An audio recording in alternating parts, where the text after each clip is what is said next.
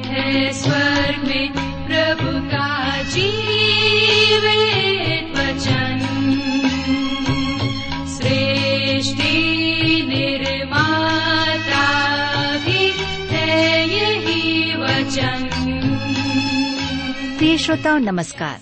Bible अध्ययन कार्यक्रम सत्य वचन लेकर हम आपकी सेवा में उपस्थित हैं और आशा करते हैं कि आप सब भी हमारे साथ आज का बाइबल अध्ययन करने के लिए तैयार हैं।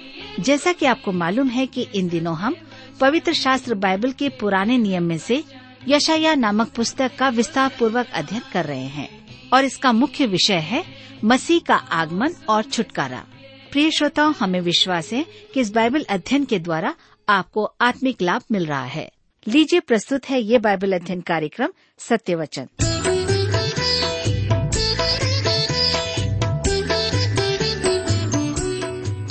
प्रिय मित्र प्रभुष्य के पवित्र और सामर्थ्य नाम में आप सबको पुनः मेरा नमस्कार। मैं कुशल पूर्वक हूँ और मुझे आशा है कि आप सब भी परमेश्वर की निकटता में रहते हुए कुशल पूर्वक हैं और आज फिर से परमेश्वर के वचन में से सुनने और सीखने के लिए तैयार बैठे हैं।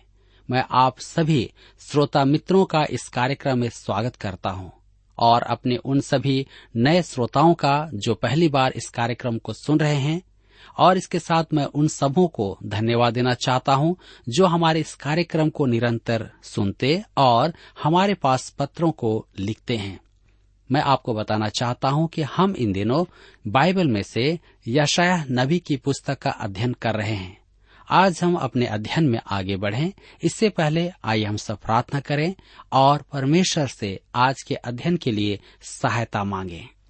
हमारे जीवित और सामर्थ्य पिता परमेश्वर हम आपको धन्यवाद देते हैं आज के सुंदर समय के लिए, जिसे आपने हम सबके जीवन में दिया है, ताकि हम आपके वचन का अध्ययन करें।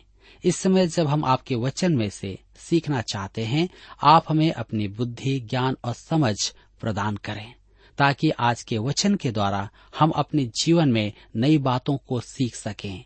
हमारी प्रार्थना उन भाई बहनों के लिए भी है, जो अपने जीवन में निराश हैं चिंतित हैं, परेशान हैं, बीमार अवस्था में हैं, या किसी प्रकार के तनाव और दबाव में हैं, आप उन सब की भी सुधि लें। अपने वचन के द्वारा प्रत्येक से बोले और बातचीत करें। आज हम सब की सहायता करें। प्रार्थना ईश्वर के नाम से मांगते हैं। आमीन।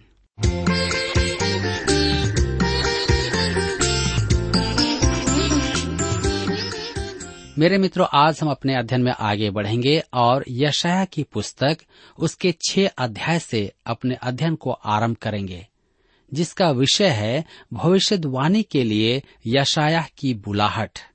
समय और तर्क के आधार पर यशाया की पुस्तक का आरंभ इस अध्याय से ही होता है।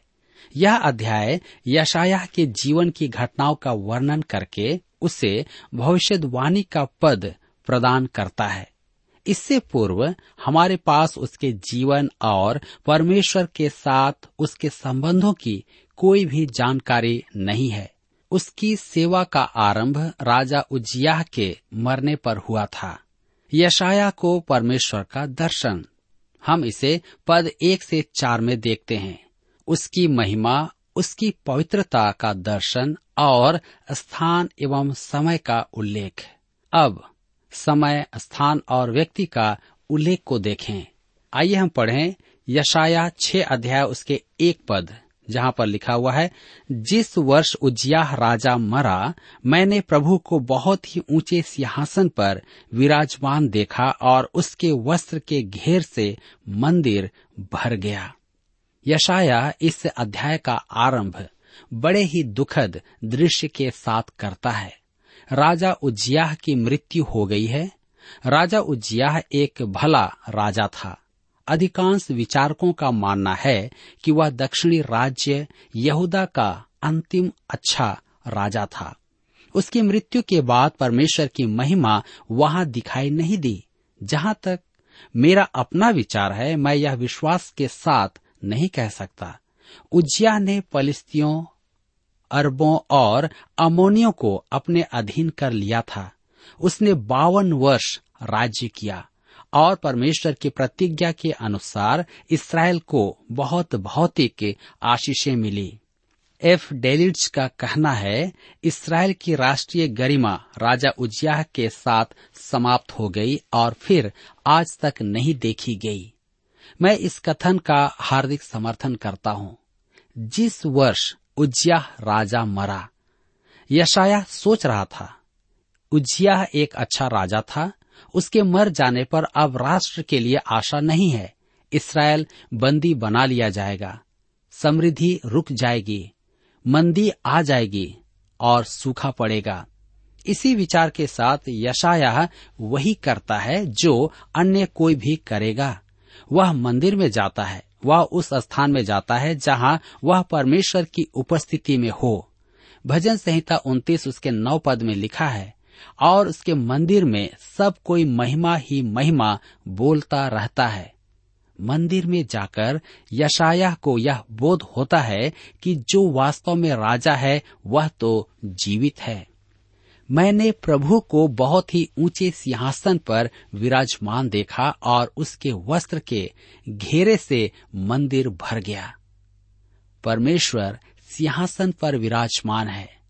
मेरे मित्रों यशाया हमें पहले ही चेतावनी दे चुका है कि हम मनुष्य पर भरोसा न करें। मनुष्य की सांस तो उसकी नाक में होती है। मनुष्य सांस छोड़ने के बाद नहीं जानता कि वह सांस लेने योग्य रहेगा या नहीं। मनुष्य पलक झपकते ही दिल के दौरे से मर सकता है। अतः मनुष्य पर भरोसा न करें। बूढ़ा राजा उज्जिया मर गया है और सिंहासन पर अंधकार छाया हुआ है। परंतु इस सांसारिक सिंहासन के ऊपर एक स्वर्गीय सिंहासन है। यशाया परमेश्वर को सिंहासन पर विराजमान देखता है। आज परमेश्वर के जनों को भी ऐसा ही दर्शन पाना आवश्यक है। मैं निराशा का कोई कारण नहीं देखता हूँ। विश्व में, इतिहास में यह एक महान दिन है। मैं तो अन्य किसी युग की अपेक्षा इस युग में वास करना चाहूँगा। किसी ने कहा, ओह, संसार की दुर्दशा तो देखो, हमारे नगरों की दयनीय दशा पर तो ध्यान करो। प्रभु ने तो कह ही दिया था कि यह समय आएगा। गेहूँ के साथ कांटे तो उगेंगे ही, वह तो दोनों को ही एक साथ उगने देगा। मेरा काम तो परमेश्वर के वचन का बीज बोना है। मैं जानता हूँ कि फ़सल तो तैयार होगी और हो भी रही है। इसमें दो राय नहीं है। हमें चिंता करने की आवश्यकता नहीं है। परमेश्वर उसे संभाल लेगा। हम अपना काम करने से न चूकें। परमेश्वर के वचन का बीज भूखे मन से बोते रहें और बोते चले जाएँ। आज का दिन महान है। क्या आप जानते हैं कि परमेश्वर का वचन अन्य किसी भी समय की तुलना में आज सबसे अधिक प्रसारित किया जा रहा है? मेरा रेडियो कार्यक्रम आधे घंटे में वचन का जो प्रसारण कर रहा है, वह मेरे मंच प्रचार के वर्षों की तुलना में कहीं अधिक है। मैं असंख्य जनों में पहुँच पा रहा हूँ। संदेश संपूर्ण विश्व में सुनाया जा रहा है। मैं मानता हूँ कि संसार की परिस्थितियाँ संकट का संदेश दे रही हैं। कांटे भी खूब उग रहे हैं, परंतु गेहूँ भी बहुत अच्छा उग रहा है। आज परमेश्वर के वचन को बोना बड़े उत्साह की बात है। मेरे मित्रों, मंदिर में यशाया ने देखा कि परमेश्वर अब भी मंदिर में है। हमें बोध होना है कि परमेश्वर आज भी सिंहासन पर विराजमान है। वह प्रार्थनाएँ सुनता है, उत्तर देता है। वह आज भी चमत्कार करता है। मंदिर में यशाया ने एक बात और देखी। परमेश्वर बहुत ही ऊँचे पर विराजमान है और उसके वस्त्र के घेरे से मंदिर भरा हुआ है। हमें परमेश्वर के बारे में यह एक और बात देखना है। परमेश्वर बहुत ऊँचे पर विराजमान रहता है और वह पाप से समझौता नहीं करेगा। यशाया छह अध्याय के दो पद में लिखा है, उससे ऊँचे पर साराब दिखाई दिए, उनके छह छह पंख थे दो पंखों से वे अपने मुँह को ढांपे थे और दो से अपने पाँव को और दो से उड़ रहे थे। परमेश्वर के सिंहासन के निकट साराप उपस्थित रहते हैं। धर्मशास्त्र में व्यक्त इन बुद्धि जीवों के संदर्भों में यह एक उल्लेख है। उनके विषय में कुछ भी जानकारी नहीं दी गई है। शराब का अर्थ है जलना। यह शब्द पाप, बलि और दंड के संदर्भ में प्रयोग किया जाता था। स्पष्ट है कि शराब करुबों की तुलना में भिन्न थे। शराब पाप को खोजते हैं और करुब परमेश्वर की पवित्रता को संभालते हैं। शराब कहीं भी मनमोहक, सुगंध और ग्रहण योग्य मधुर बलि के संबंध में नहीं दर्शाए गए हैं, क्योंकि ये बलियाँ प्रभु यीशु का प्रतीक थी। शराब सक्रिय है और करुब निष्क्रिय। यह स्केल और प्रकाशित वाक्य की पुस्तकों में दोनों का उल्लेख हम देखते हैं कि वे जीवित प्राणी हैं। यशाया की पुस्तक में शराब परमेश्वर की पवित्रता को संभाल रहे हैं। वह बहुत ऊँचे पर विराजमान है। मेरे मित्रों, परमेश्वर बुराई को सहन नहीं करेगा। मैं इस बात के लिए उसका आभारी हूँ। वह आपके जीवन में उपस्थित बुराई से समझौता नहीं करेगा और नहीं कर सकता है, क्योंकि बुराई और पाप के कारण संसार में दुखों का आगमन हुआ है। पाप ही के कारण बाल पकते हैं, कदम लड़खड़ाते हैं और कंधे झुक जाते हैं। पाप ही परिवारों को तोड़ता है और कब्रों को भरता है। मैं अति प्रसन्न हूँ कि परमेश्वर इससे समझौता नहीं करता है। परमेश्वर कहता है कि वह पाप से घृणा करता है और उसे नष्ट करना चाहता है। संसार से उसे मिटा देना चाहता है। आज परमेश्वर पाप के विरुद्ध उठ खड़ा हुआ है। वह उससे न तो समझौता करता है और न डरता है और न विचलित होता है। मेरे मित्रों, वह उसके समर्पण के सफ़ेद झंडे को स्वीकार नहीं करेगा। वह इस जगत से पाप का नाम मिटा देना चाहता है। परमेश्वर यही कहता है, वह बहुत ऊँचे पर विराजमान है। मेरे प्रियो, आपको और मुझे उसके समक्ष घुटने टेकने होंगे। सिंहासन पर परमेश्वर को देखकर यशाया मुँह के बल गिर पड़ा। ओह! कलीसिया को परमेश्वर के दर्शन की एक बार फिर कैसी घोर आवश्यकता है। उसके प्रेम की ही नहीं, उसकी पवित्रता और धार्मिकता के दर्शन की, क्योंकि परमेश्वर पवित्र है, वह पाप का दंड देता है और उसे इसका पछतावा नहीं होता है। परमेश्वर पाप से क्रोधित है और पाप करने वालों को दंड देगा। उसने कहा है कि वह दंड देगा। वह यह कहता है कि वह आपका मित्र है और आपको बचाना चाहता है, परंतु आपको उसके अनुसार आगे बढ़ना होगा। आपको उसके साथ रहना होगा। आपको उसके पुत्र प्रभु यीशु मसीह में विश्वास करके उस पर निर्भर करना होगा। चिशु समाचार चौदह अध्याय उसके छह पद में प्रभु यीशु ने कहा मार्ग और सत्य और जीवन मैं ही हूँ। बिना मेरे द्वारा कोई पिता के पास नहीं पहुँच सकता। मेरे मित्रों यशाया को मंदिर में परमेश्वर का दर्शन प्राप्त हुआ कि वह बहुत ऊँचे पर विराजमान है और उसके वस्त्र के घेरे से मंदिर भर गया था। उसने वहाँ शराब भी देखे और वे कहते थे, हम यशाया छह में और तीन पद में पढ़ते हैं। वे एक दूसरे से पुकार पुकार कर कह रहे थे, सेनाओं का यहवा पवित्र पवित्र पवित्र है। सारी पृथ्वी उसके तेज से भरपूर है। यह पद हमारे प्रभु परमेश्वर की पवित्रता और महिमा का वर्णन करता है। वह बहुत ऊँचे पर विराजमान है। यदि हमें उसका ऐसा दर्शन प्राप्त हो तो हम अपना घटिया जीवन त्याग देंगे। इससे हम प्रभु यीशु को एक आम परिचित मनुष्य न समझेंगे। कुछ लोग सोचते हैं कि यीशु हमारा मित्र है और हम जैसे चाहें वैसी ही बातें उसके साथ कर सकते हैं। मेरे मित्रों, आप परमेश्वर की उपस्थिति में कैसे भी प्रवेश नहीं कर सकते, वह अनुमति नहीं देगा। आपको प्रभु यीशु के द्वारा उसके पास आना है। यही एकमात्र द्वार है। आप अपने ऊपर निर्भर करके परमेश्वर की उपस्थिति में नहीं आ सकते। आप परमेश्वर की उपस्थिति में केवल इसलिए आ पाते हैं कि आप प्रभु यीशु में हैं।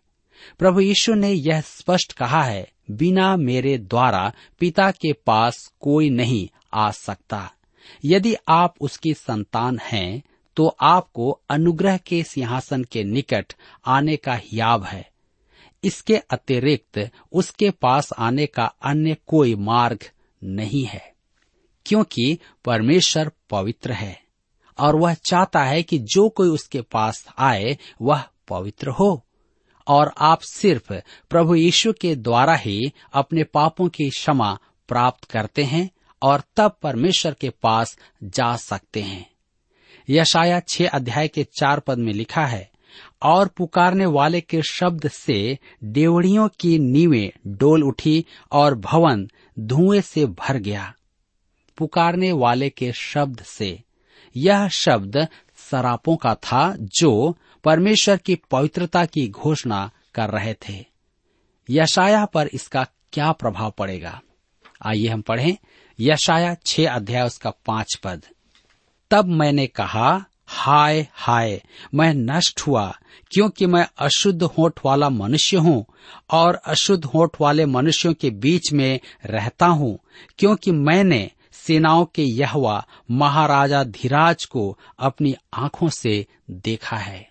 मेरे प्रियो यशाया इस अनुभव के पहले से ही परमेश्वर का जन था, परंतु इस अनुभव का उस पर गहरा प्रभाव पड़ा था। इस अनुभव की प्रतिक्रिया के कारण उसमें क्रांतिकारी परिवर्तन आया। वह परमेश्वर की उपस्थिति में अपने आप को वैसा ही देख पाया जैसा वह वास्तव में था। इस अनुभव ने उस पर उसकी वास्तविक दशा को प्रकट कर दी। परमेश्वर का दर्शन पाकर अब वह अपने आप को देख पाने में सफल हुआ। आज हम में से अनेकों की समस्या यह है कि हम परमेश्वर के वचन की ज्योति में नहीं चलते हैं। यदि हम वचन की ज्योति में चलें तो हम अपने आप को भली भांति देख पाएँगे। यहुना अपनी प्रथम पत्री के पहले अध्याय में यही कहता है। पहला यहुना एक अध्याय उसके सात पद में, पर यदि जैसा वह ज्योति में है, वैसे ही हम भी ज्योति में चलें तो एक दूसरे से सहभागिता रखते हैं और उसके पुत्र यीशु का लहू हमें सब पापों से शुद्ध करता है। जी हाँ यदि हम परमेश्वर के वचन की ज्योति में चलें तो हमें भी वही दिखाई देगा जो यशायाह ने देखा, कि हम नाश हुए और अशुद्ध होठ वाले मनुष्य हैं। मेरे मित्रों, आपने परमेश्वर को कभी नहीं देखा। यदि आप यह सोचें कि आपके पास में योग्यता है, या आपके पास कर्म है, या आपको परमेश्वर पर अधिकार प्राप्त है अयुब का अनुभव भी यशाया के समान ही था। उसकी प्रतिक्रिया थी, मुझे अपने आप से घृणा होती है। वह आत्मा अभिमानी मनुष्य था। वह फाड़ खाने वाले मित्रों के सामने अपनी धार्मिकता अपनी सत्य निष्ठा को सिद्ध कर चुका था।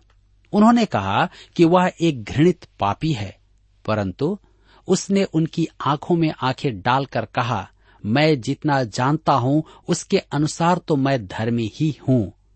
अपने विचार में तो वह सही था और अपने मित्रों से विवाद में जीत भी गया, परंतु वह सिद्ध नहीं था। मेरे प्रियो, जब वह परमेश्वर की उपस्थिति में आया तो वह अपनी धार्मिकता के बारे में बात भी नहीं करना चाहता था।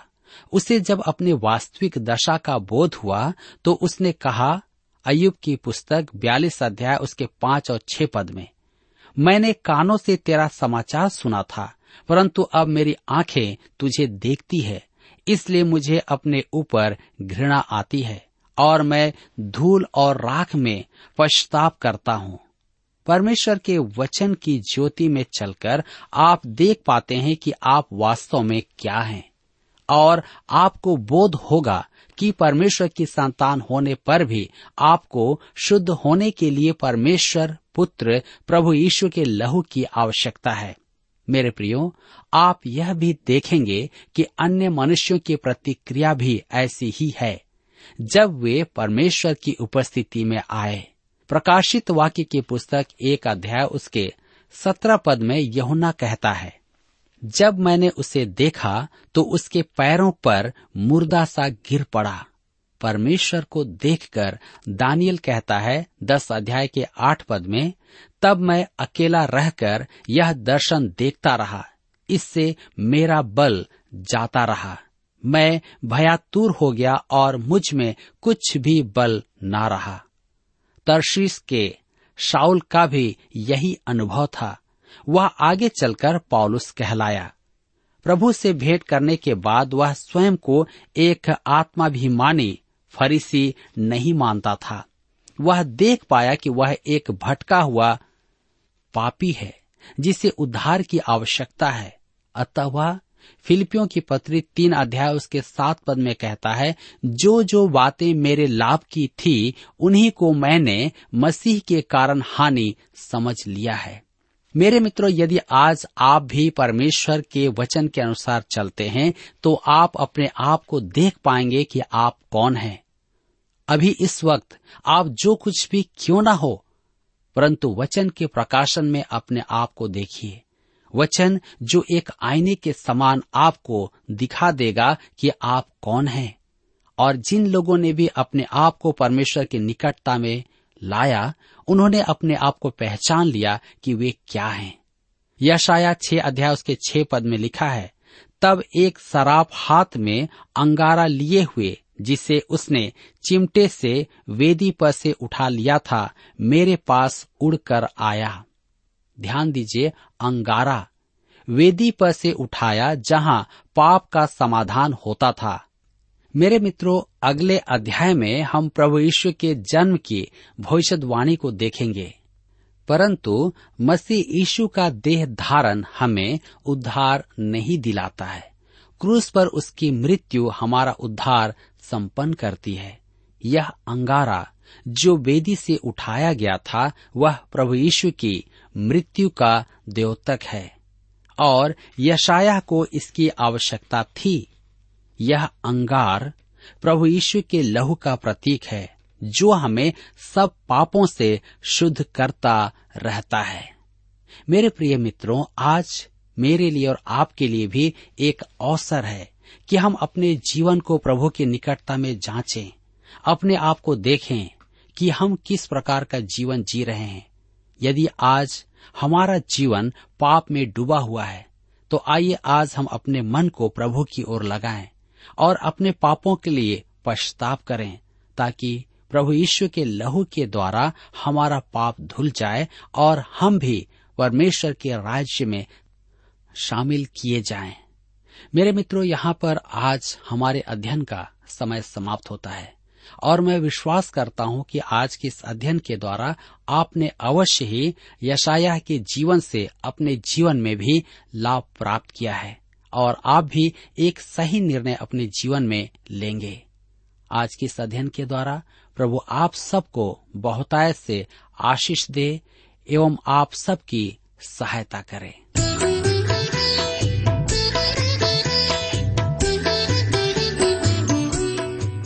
प्रिय श्रोताओ, अभी आप सुन रहे थे बाइबल अध्ययन कार्यक्रम सत्य वचन हम आशा करते हैं कि आज के इस कार्यक्रम से आपको आत्मिक लाभ मिला होगा।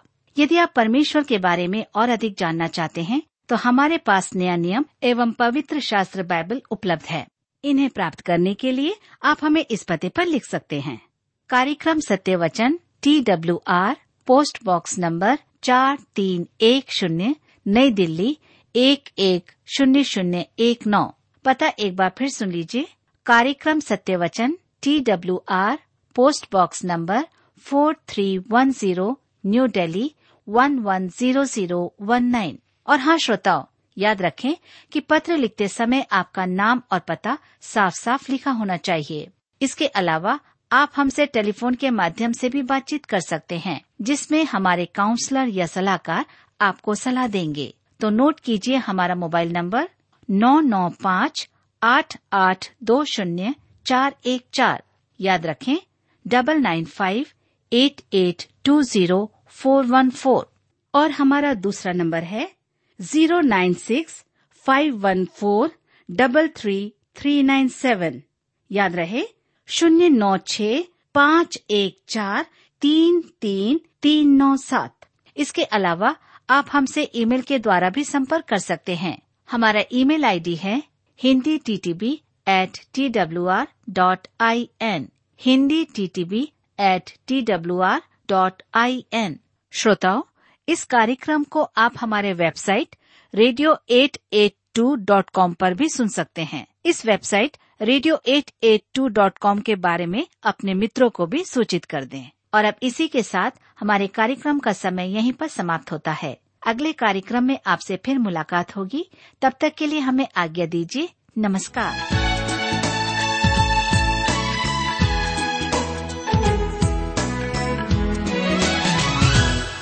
मैं आँखें अपनी पर्वत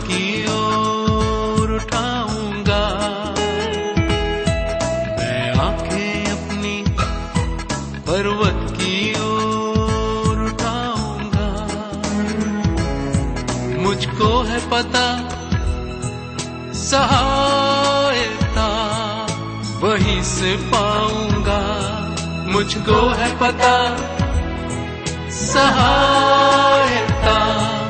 वहीं से पाऊँगा। मैं आँखें अपनी पर्वत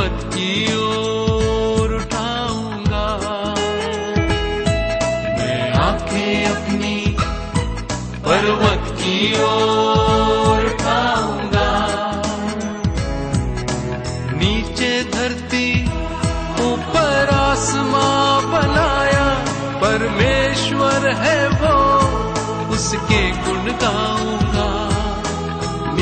धरती ऊपर आसमां बनाया है, परमेश्वर है वो, उसके गुण गाऊँगा।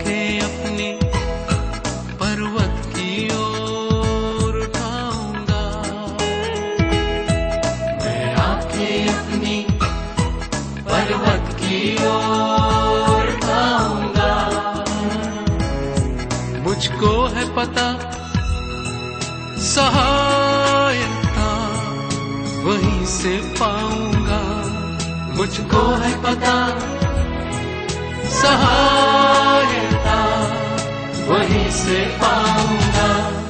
मैं आके अपनी पर्वत की